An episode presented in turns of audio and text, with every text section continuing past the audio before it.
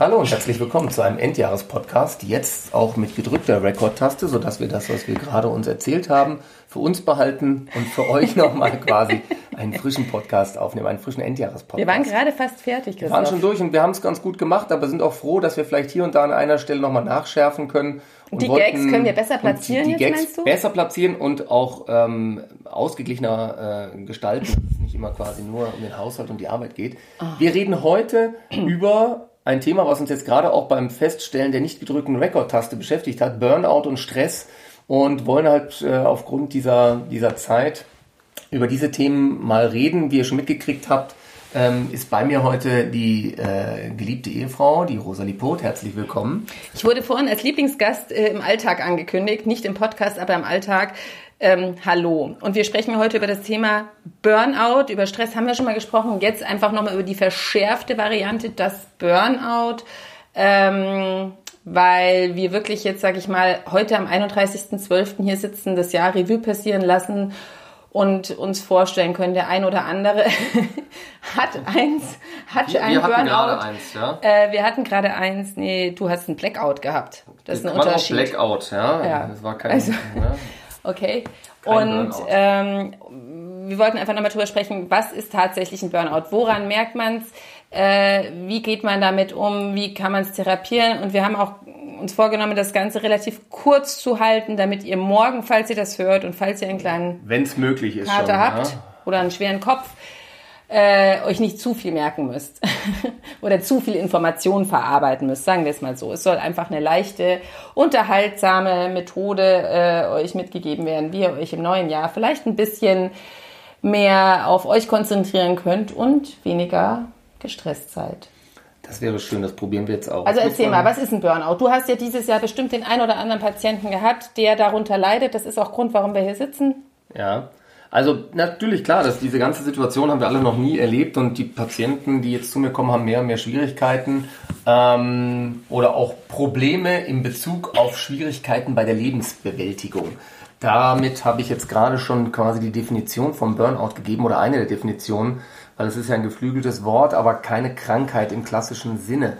Ähm, das Burnout entsteht eigentlich bei vielen Patienten oder bei vielen Menschen durch verschiedene ähm, Ursprünge. Es äh, kann auf der emotionalen Ebene stattfinden, dass man sich überfordert fühlt. Das kann, wie gesagt, im, im Haushalt sein. Den Gag hatten wir gerade schon mal, den werde ich jetzt nicht weiter ausführen. Ich weiß Oder nicht, wovon auch in der Arbeits- und Berufswelt. Ähm, mit Symptomen der Müdigkeit und Niedergeschlagenheit. Es kann aber auch eine Frustration sein, auch in der Arbeitswelt, ähm, die dadurch stattfinden kann, dass man sich halt nicht gewertschätzt fühlt, entweder nicht auf Chefebene oder ähm, auch von den, von den Kollegen. Ähm, wir haben das oft auch, wenn wir hier diese Stress- und Burnout-Coachings machen, bei den Führungsebenen in den Betrieben, wenn wir betriebliches Gesundheitsmanagement machen da sehen wir diese Sandwich-Position als sehr gefährlich bei, der, bei den Führungen. Was heißt die Sandwich-Position? Im Prinzip ja ähm, der Druck von oben äh, auf, den, auf, den, auf die Führungsperson folgt und der Druck auch wieder nach unten weitergegeben werden muss. Man ist also quasi zwischen den Fronten und muss da versuchen, eben ein ausgeglichenes Klima zu schaffen. Ja. Und das ist natürlich sehr, sehr schwer, gerade jetzt in der Phase von Kurzarbeit, von wackelnden Arbeitsplätzen, von, ähm, ja, von, von Konkursmeldungen, also über viele, viele Sorgen, die die ähm, Menschen da draußen haben. Und das sehen wir ganz besonders oft, indem mir Patienten erzählen, dass sie einfach die Leistung, die sie jetzt bringen, ähm, früher mit zwei oder drei Köpfen quasi versucht haben zu erledigen und das jetzt gar nicht mehr möglich ist. Und das alleine schultern müssen. alleine quasi. schultern müssen und auch äh, natürlich älter geworden sind und auch diese Arbeit, die sich ja nicht verändert hat, es ist ja eher gleich geblieben oder mehr geworden ähm, und die Lebensjahre tragen natürlich nicht positiv dazu bei und so drehen sich die Leute halt immer weiter in ihrer Spirale aus Überforderung, aus Stress, aus ähm, ja, aus, aus vielleicht auch dementsprechend privaten Problemen und kommen dann eben in diese Burnout-Situation. Ähm, über die wir jetzt hier noch ein bisschen weiter detailliert sprechen wollen, um eben auch zu gucken, wie man vielleicht aus diesem Burnout oder aus diesem, aus der Frühphase eines Burnouts herauskommen kann oder gar nicht hineingerät. Genau, was ist denn, was, äh, was bedeutet denn eigentlich dann Burnout? Weil gestresst, glaube ich, sind wir alle irgendwie. Also jeder ist jetzt froh, wenn dieses Jahr 2020, von dem sich so manch einer richtig viel erhofft hat und es kam ganz anders. Jeder denkt, boah, also ich will, dass es vorbeigeht. Wir wissen aber auch alle, dass es zwar morgen vorbei ist, aber ganz normal weitergehen wird und sich nicht viel ändert. Ähm, das Einzige, was sich ändern kann, sind wir selber. Und woran merken wir denn, dass wir wirklich einen Burnout haben? Ist das so, dass ich sage, ähm, boah, ich habe Kopfschmerzen oder ich bin total, habe keine Leistungsfähigkeit mehr? Erklär das mal. Was passiert denn in unserem Körper und wie äußert sich das dann tatsächlich in unserem Handeln? Naja, also man weiß ja, dass, dass ein permanenter Stress, ähm, auch in, in Studien übrigens nachgewiesen, eine, eine körperliche Symptomatik auslöst und dass Stress auch zu chronischen oder akuten Erkrankungen führt durch Ausschüttung auf einer hormonellen Ebene, da sind die Stresshormone ein großer Faktor, durch Erhöhung der Zuckerausschüttung, ähm, das heißt, ich will das jetzt nicht bis ins biochemische Detail erklären, aber diese Form der permanenten und akuten Erhöhung ähm, dieser Hormone führt natürlich zu Entzündungsreaktionen, führt ähm, dazu, dass wir ähm, auch chronische Erkrankungen bekommen können, wie zum Beispiel Halswirbelsäulenproblematiken in Form von Muskelverspannungen, Kopfschmerzen, Schwindel ist dabei, ähm, auch sämtliche vegetative Symptomatiken wie Verstimmungen. Also alles das ist durch den Stress auch mit ausgelöst und ähm, da gilt es eben gezielt dagegen zu arbeiten auf der Ebene der Ernährung beispielsweise, wo du gleich noch zwei, drei Worte zu verlieren wirst ähm, oder gewinnen wirst, muss man in dem Fall sagen, das ist eher ein Gewinn. Dann durch die, ähm, durch die körperliche Aktivität, wo ich immer gerne erwähne, dass es wichtig ist, dass man die Ausdauer mit der Kraft versucht ähm, zu kombinieren, also beides sollte vorkommen. Und eben kleines Handwerkzeug, das heißt, Atemtechniken, wir haben das gerade schon mal probiert, jetzt können wir es in, in der Professionalität hier durchziehen. Das heißt, tiefe Bauchatmung, was wir alle in unserem gestressten Alltag nicht machen. Ähm, wir atmen alle sehr oberflächlich mit der sogenannten Brustatmung und wir Mach müssen mal wieder mal versuchen, vor. in den Bauch zu atmen, ihn dick werden zu lassen, was vielen Frauen nicht gefällt, aber das ist ja nur vorübergehend. Das heißt, es gibt die sogenannte 4 zu 6 Methode, das heißt, wir atmen langsam, ich erkläre es, vier Sekunden durch die Nase am besten ein, tief in den Bauch hinein, bis der Bauch sich wölbt und dann langsam sechs Sekunden an mir vorbei atmend wieder aus. Ja. Bauch ist immer noch dick. Also, ja gut, dann liegt es nicht an der Atmung, dann müssen wir nächstes Mal über ein anderes Thema sprechen. Hierzu verweise ich auch auf den Podcast mit äh, meiner lieben Kollegin von Lipokura, aber das war wieder eine andere oh, Du bist echt gemein. Das Jahr endet böse. Übrigens, 2021 kann man sich auch scheiden lassen. Richtig, da wird es aber nicht unbedingt günstiger. Ja? Also, das wäre eine Technik. Diese Atemtechnik gibt es auch als Notfalltechnik. Einfach wirklich einatmen, ähm, Luft anhalten und langsam wieder ausatmen. Das führt nicht nur dazu, dass man ruhiger wird, sondern dass auch wirklich die Herzfrequenz absinkt, ähm, Stresshormone ähm, in, ihrer, in ihrer Ausschüttung gedrosselt werden ähm, und das Wohlbefinden gesteigert wird. Und wenn man das immer wieder mal macht und verinnerlicht, kann man diese, diese Atemfolge auch öfter wiederholen. Und das ist natürlich sehr positiv. Mach nochmal. Genauso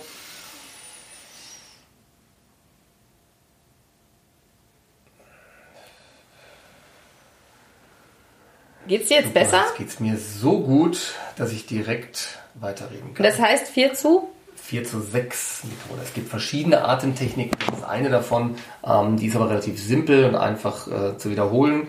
Und ähm, ja, das ist, wie gesagt, eine der kleinen Handwerkzeugmöglichkeiten, die man hat, unter anderem auch ähm, also neben, neben Yoga, neben äh, Meditation, ähm, neben Feldenkreis oder auch progressive Muskelentspannung, die ich sehr gerne immer wieder anführe, die man sehr leicht erlernen kann und dann auch an, jeder, an jedem Ort, an jeder Stelle selber nachmachen mhm. kann, weil man durch diese Anspannung und Entspannung der bestimmten Muskelgruppen relativ schnell Verspannungen oder Anspannungen erkennt und auch beheben kann. Ja? Und wenn man dieses Handwerkzeug ähm, von, ich wiederhole, Ernährung, Bewegung, ähm, Atemtechnik und Entspannungstechniken, wenn man das versucht zu verinnerlichen und einzubauen in den Alltag, dann hat man, glaube ich, ein ganz, ganz gutes Mittel, um diesem alltäglichen Stress, der uns bald wieder ähm, ereilen wird, hier entgegenzuwirken. Ja, und dann hatte ich noch den Punkt, dass ich sage, ähm, wenn ich auch diese Dinge, also Ernährung, Bewegung, Sport, Entspannungsübungen, äh, mache, das hilft, aber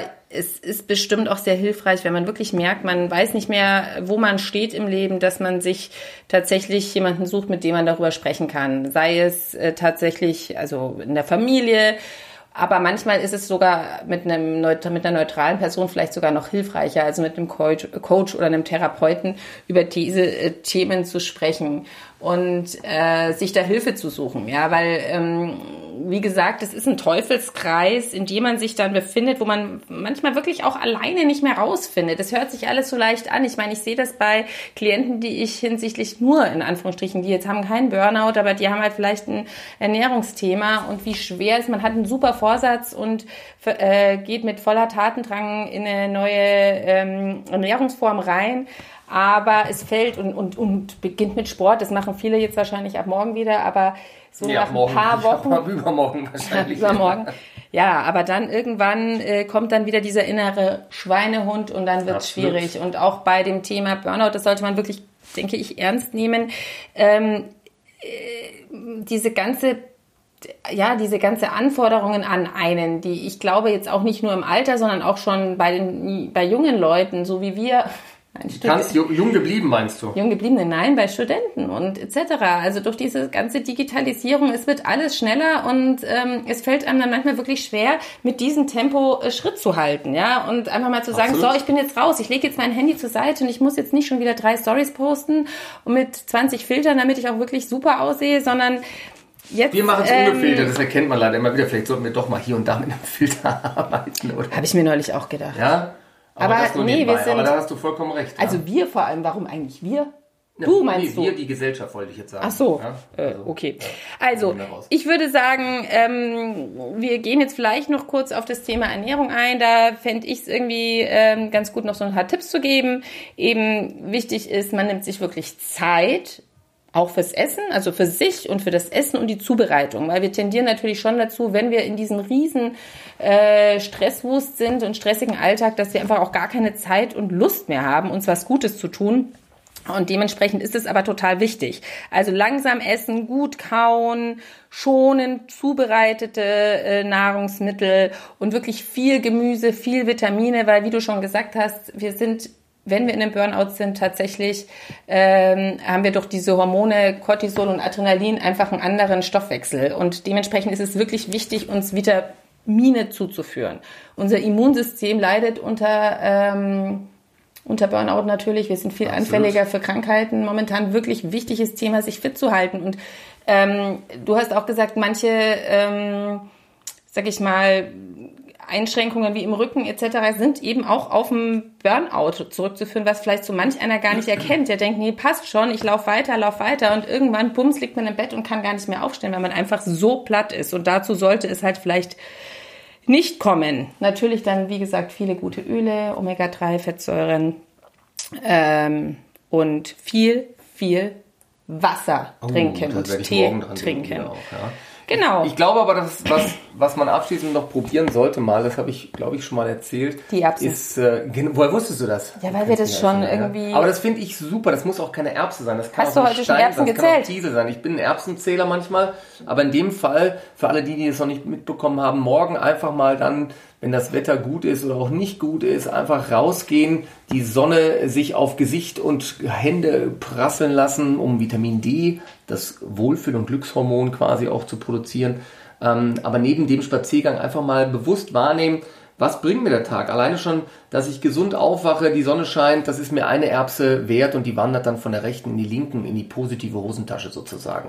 Und den ganzen Tag über mal versuchen, positive Erlebnisse zu sammeln. Das kann alles Mögliche sein. Ähm, und dann am Ende des Tages zu gucken, okay, wie viel habe ich jetzt eigentlich in der, in der, auf der Habenseite sozusagen, um mal zu schauen, ja, was, was habe ich dann doch an positiven Sachen eigentlich erlebt oder was umgibt mich Positives. Ich glaube, das haben wir auch so ein bisschen verloren, dass man immer nur noch so da, da, dahin lebt und überhaupt nicht sich mehr dem bewusst wird, was man eigentlich an schönen positiven Sachen um sich herum hat. Und ich glaube, das ist ganz, ganz wichtig ähm, sich das mal zu visualisieren und da verdient eben, ja, ja, du, du veräppelst mich damit, aber verdient eben diese ich Erbsen. Veräppel dich nicht. Ich habe nur noch nie Erbsen in oder, deinen Taschen gefunden. Nein, das kommt, das kommt jetzt auch, ja. Ähm, weil ich habe immer so hautenge Sachen an, da passen die Erbsen Nur mal Kaugummipapier ja, oder so. Kaugummipapier.